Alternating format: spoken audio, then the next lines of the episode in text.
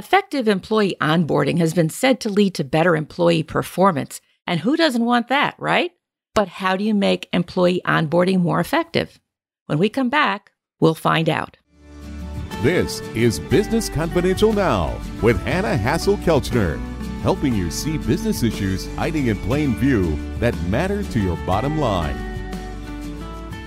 Welcome to Business Confidential Now. I'm your host, Hanna Hasl Kelchner, and today's guest is Melissa Kwan, the co founder and CEO of eWebinar. She's a great guest and she's had an amazing experience with employee onboarding. She says it was a soul crushing experience because she gave the same webinar over and over again while onboarding and training customers for a previous employer. And that inspired her to free others up from the same trap by giving them a way to automate repetitive webinars so they could get back some of their time, their productivity, spend it on doing things that are more valuable to them. So I'm looking forward to learning more about how automation makes onboarding new employees more effective. So welcome to Business Confidential now, Melissa. Thanks for having me, Hanna. I love that you're on a mission to give people back their time through automation. Employee onboarding is such an important moment in time for a new employee. They're kind of fragile, they're not quite sure what's going on, excited about the opportunity. And so I appreciate that automation makes it easier for the trainer. But what about the new employee? What advantage is there for the employee? Well, I think number one, maybe this isn't always, automation isn't always for everybody, right? If your company is really small, for example, when you automate that process, it might seem like you're removing something that could be personal. But let's say it's small, mid-sized companies that are still larger than 10 people, for example there is a quality of onboarding that is attached to automating that. Because when you take the human out of that process and say you're automating it with your best video or your best video experience, for example, you're taking the best version of that and putting it in front of someone.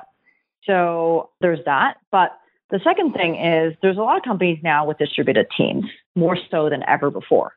So somebody on your time zone can attend something that you're running, but somebody halfway across the world will have to stay up in the middle of the night, for example, to attend the same employee onboarding. So we're seeing more and more of distributed teams going for automation really because of this reason, so that people can access what we call asynchronous video content at their own time so that they can be more efficient. Well, that makes a lot of sense. And I can see where it helps for continuity across distributed teams, which is something that is definitely helpful for the company. I'm also curious though, how does a business keep the automation from being sterile or from an employee feeling like they're being put through a cookie cutter process? Well, I think what automation really allows you to do is like remove all the repetitive, mundane tasks from your plate so you can spend your time more meaningfully with whether it's your employees or your customers. So automating something and removing it from your plate does not mean ignoring your team, right? It means being able to have more time and more mind share to connect more meaningfully with the people that matter. You can automate something and be there for someone at the same time. And that's actually what the point is, is if I'm doing multiple onboardings a week, my mind is so drained from that that I don't have the energy to even think about something else. And the free time I have, I'm going to want to take that for myself. But if I'm not doing mundane work, if I'm working more creatively, then I can be more present and I can have more energy for things that require my unique attention.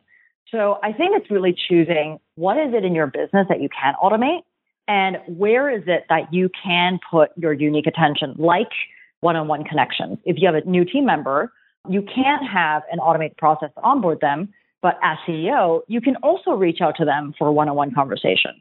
So those two things are not mutually exclusive. The one doesn't cancel the other out. All right. Well, that's good to know. Besides a CEO reaching out, because in the larger companies that may be a little bit more difficult, what are some other ways that maybe a manager or someone in human resources could personalize the experience?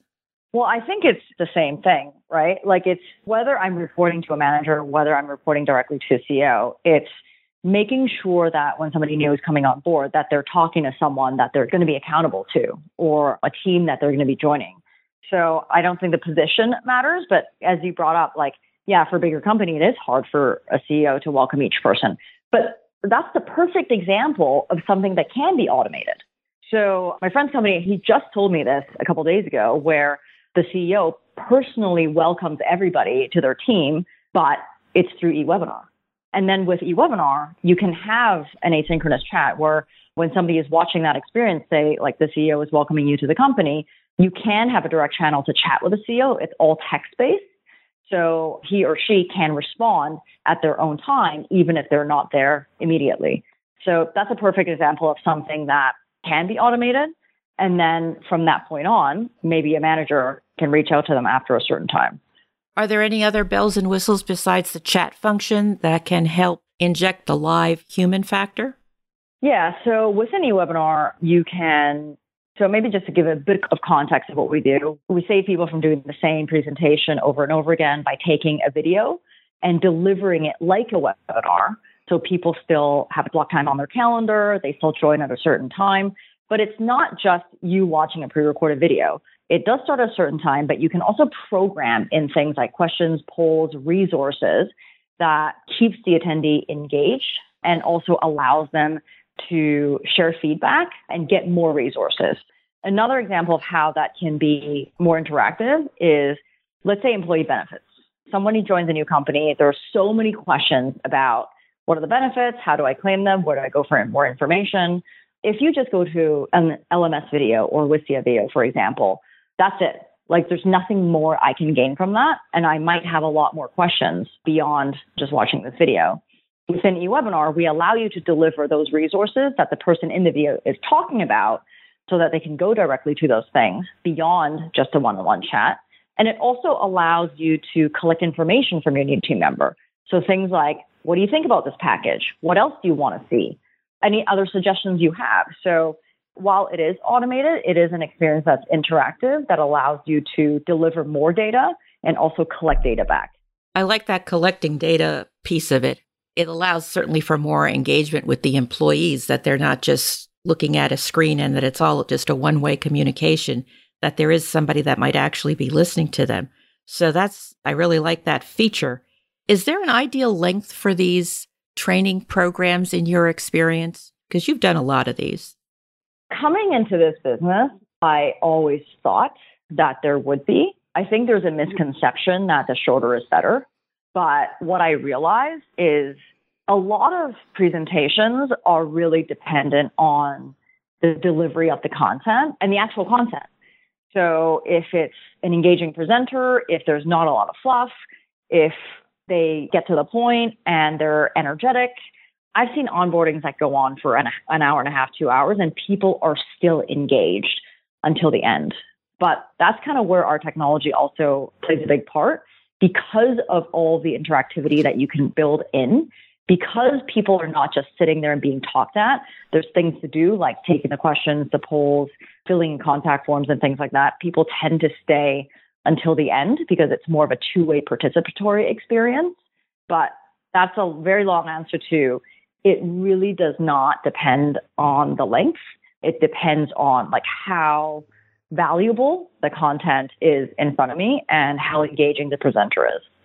Well, that's good to know. As far as the content goes, is that something that the company is exclusively responsible for, or do you help them create content? Because I know you've been so involved with the employee onboarding process. So you certainly know a lot about it and what makes a good one, what makes the not so good one, and how to have a more effective onboarding process besides just automation part of it? How much do you get involved with the content? We don't touch that piece at all. We are 100% strictly the software that delivers the content for our customers. And the reason for that is we can't pretend that we are experts in content that's specific to a company. We do give suggestions as to where they can add interactivity as it relates to the software and based on what they say.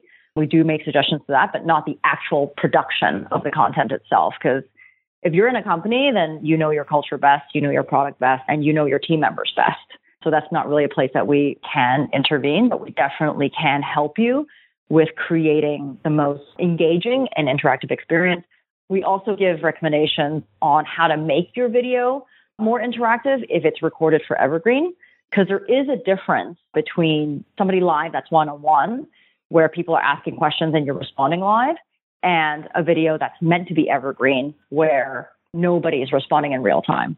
So, do those that tend to be evergreen, where nobody is really interacting, tend to be shorter? Absolutely. Yeah. And actually, that's one of the reasons why people stay longer is because they just get to the point, right? There's no housekeeping, there's no people interrupting, there's no Q&A at the end. It's just a lot more efficient. And because you're learning from so many people giving you feedback, whether it's suggesting through the chat or seeing what they ask, over time, you can take all that feedback and put it into your new presentation. So I would say that it's also a lot shorter because if you design an evergreen video script properly, you would also address all the objections up front because you know that you're not going to be able to respond live in real time all the time. So a great evergreen presentation already addresses all the objections as much as they can up front, such that the content can be tighter, it can be shorter, and really just more engaging for the person that's watching. Anticipating their questions, building it in, that definitely A makes it more powerful and more persuasive and tighter for sure. Besides the onboarding process, what other types of employee training programs have you frequently seen this type of technology used? It's not just the onboarding, but it's almost like a parallel track. So there's a lot of ongoing education for team members. So you can think about insurance as an industry, for example. Products and regulations are always changing. Mortgage, like same thing. So if you've got agents that are distributed, say, not even around the world, say around the US, and as these regulations are always changing, how do you make sure that your team members that are representing you and your company are constantly kept up to date? When people run live webinars, that's great, but most people can't make that time. So to give you an example, a lot of people like to do webinars Tuesday at 11. My Tuesday 11 is not your Tuesday 11. And if I have a client at that time, I'm going to miss it and I'm not going to be able to get that content. When you make this kind of training content on demand, not only are you making it easy for you, the host, so you don't have to repeat it over and over again, you're also lessening the support for your success team, but you're also allowing more and more of your team members to get educated at their own time. That's like ongoing like product education is definitely a place that where this is used the most.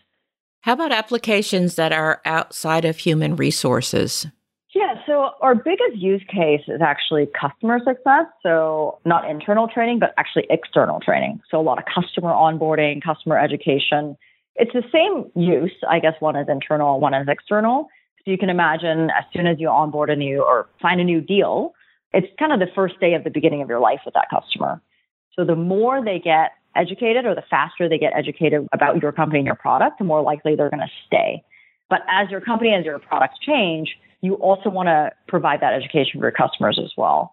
Another use case is sales and marketing. Lots of lead generation departments, lines of business will leverage something like eWebinar to automate their top of the funnel sales pitches so that their salespeople aren't doing the same sales presentation, the same sales demo over and over again. It just means that the leads that come in are pre-educated and ready to close if by the end of that presentation they want to reach out to a salesperson. So it's really about shortening the time to get educated on something so that they can take the next step, whether it's an employee, whether it's a customer, or whether it's a prospect. In your experience, Melissa, are there some myths about automated webinars that need to be exploded, assumptions that people make that are just wrong? I'm so glad you asked that because, and this is one of our biggest challenges right? Like automated webinars existed before eWebinar. It just was never done in this particular way. It was almost like there were some solutions that were built 10, 15 years ago that never really got updated. And so I say that because it just means that it's not a concept that's very popular yet. Anytime you don't have a concept that people just know of right away, you're going to have some misconceptions and objections that you have to overcome. The biggest objection that we have to overcome is live is better. Like if I'm not there responding to you and you don't see me, then it's not as good. But that's just wrong because that's almost like saying, I can't watch Friends unless it's live. I mean, when was the last time we watched a TV show live? I mean, that was a long time ago, like maybe 10 plus years ago. What people care about is the quality of the content and accessibility of the content. So if you come to me and you want to buy a webinar, you come to my website and you want a demo, you just want a demo. You don't care if I'm telling you that or my colleague is telling you that. So I think the biggest misconception is, oh, I have to be live in front of our customer because that's what they expect. It's not that's what they expect, it's what they know today. So that's really the biggest misconception is you actually don't have to be live in order for your team member or your customer or your prospect to see value from the content you deliver. In fact, people nowadays are requiring more and more on demand content, and nobody really wants to speak to a salesperson or somebody live unless they have to. So that's kind of the biggest thing that I'm seeing right now. But hopefully we will see that switch because that's good for me.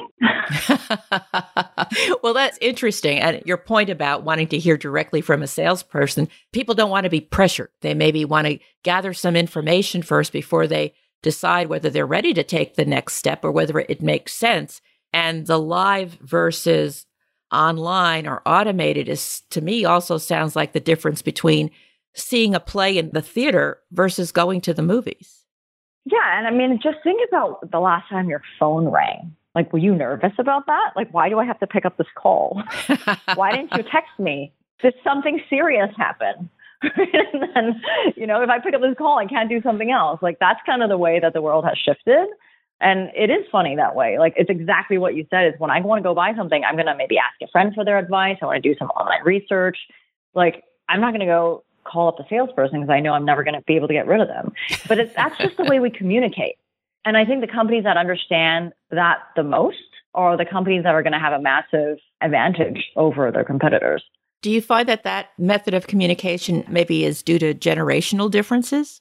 I think there's an element of that, but I think it's just the way technology has evolved.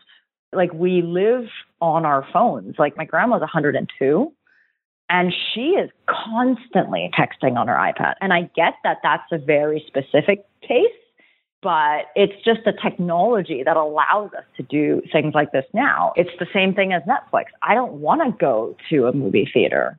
I want to go and go to my Apple TV or see what's available for rent, or I want to go to Netflix and press play because I can do it at my own time. And yes, like sometimes there's a special event and maybe I'll go to the theater, but those times are also changing. I mean, there is some argument to say about like, oh, but that's just consumer, but aren't we all consumers?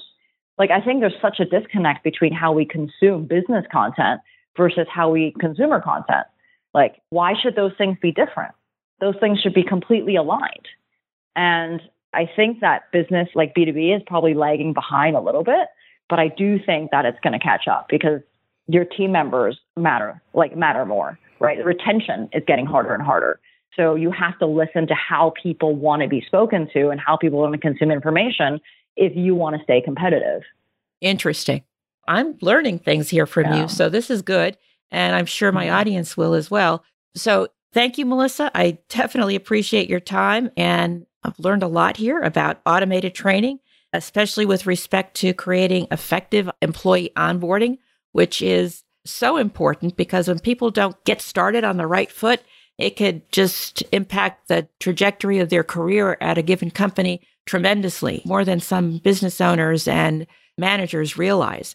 So, if you're listening and you'd like more information about automated webinars, whether you're creating an effective employee onboarding process, some type of sales training, or other educational program, Melissa's contact information can be found in the show notes at businessconfidentialradio.com.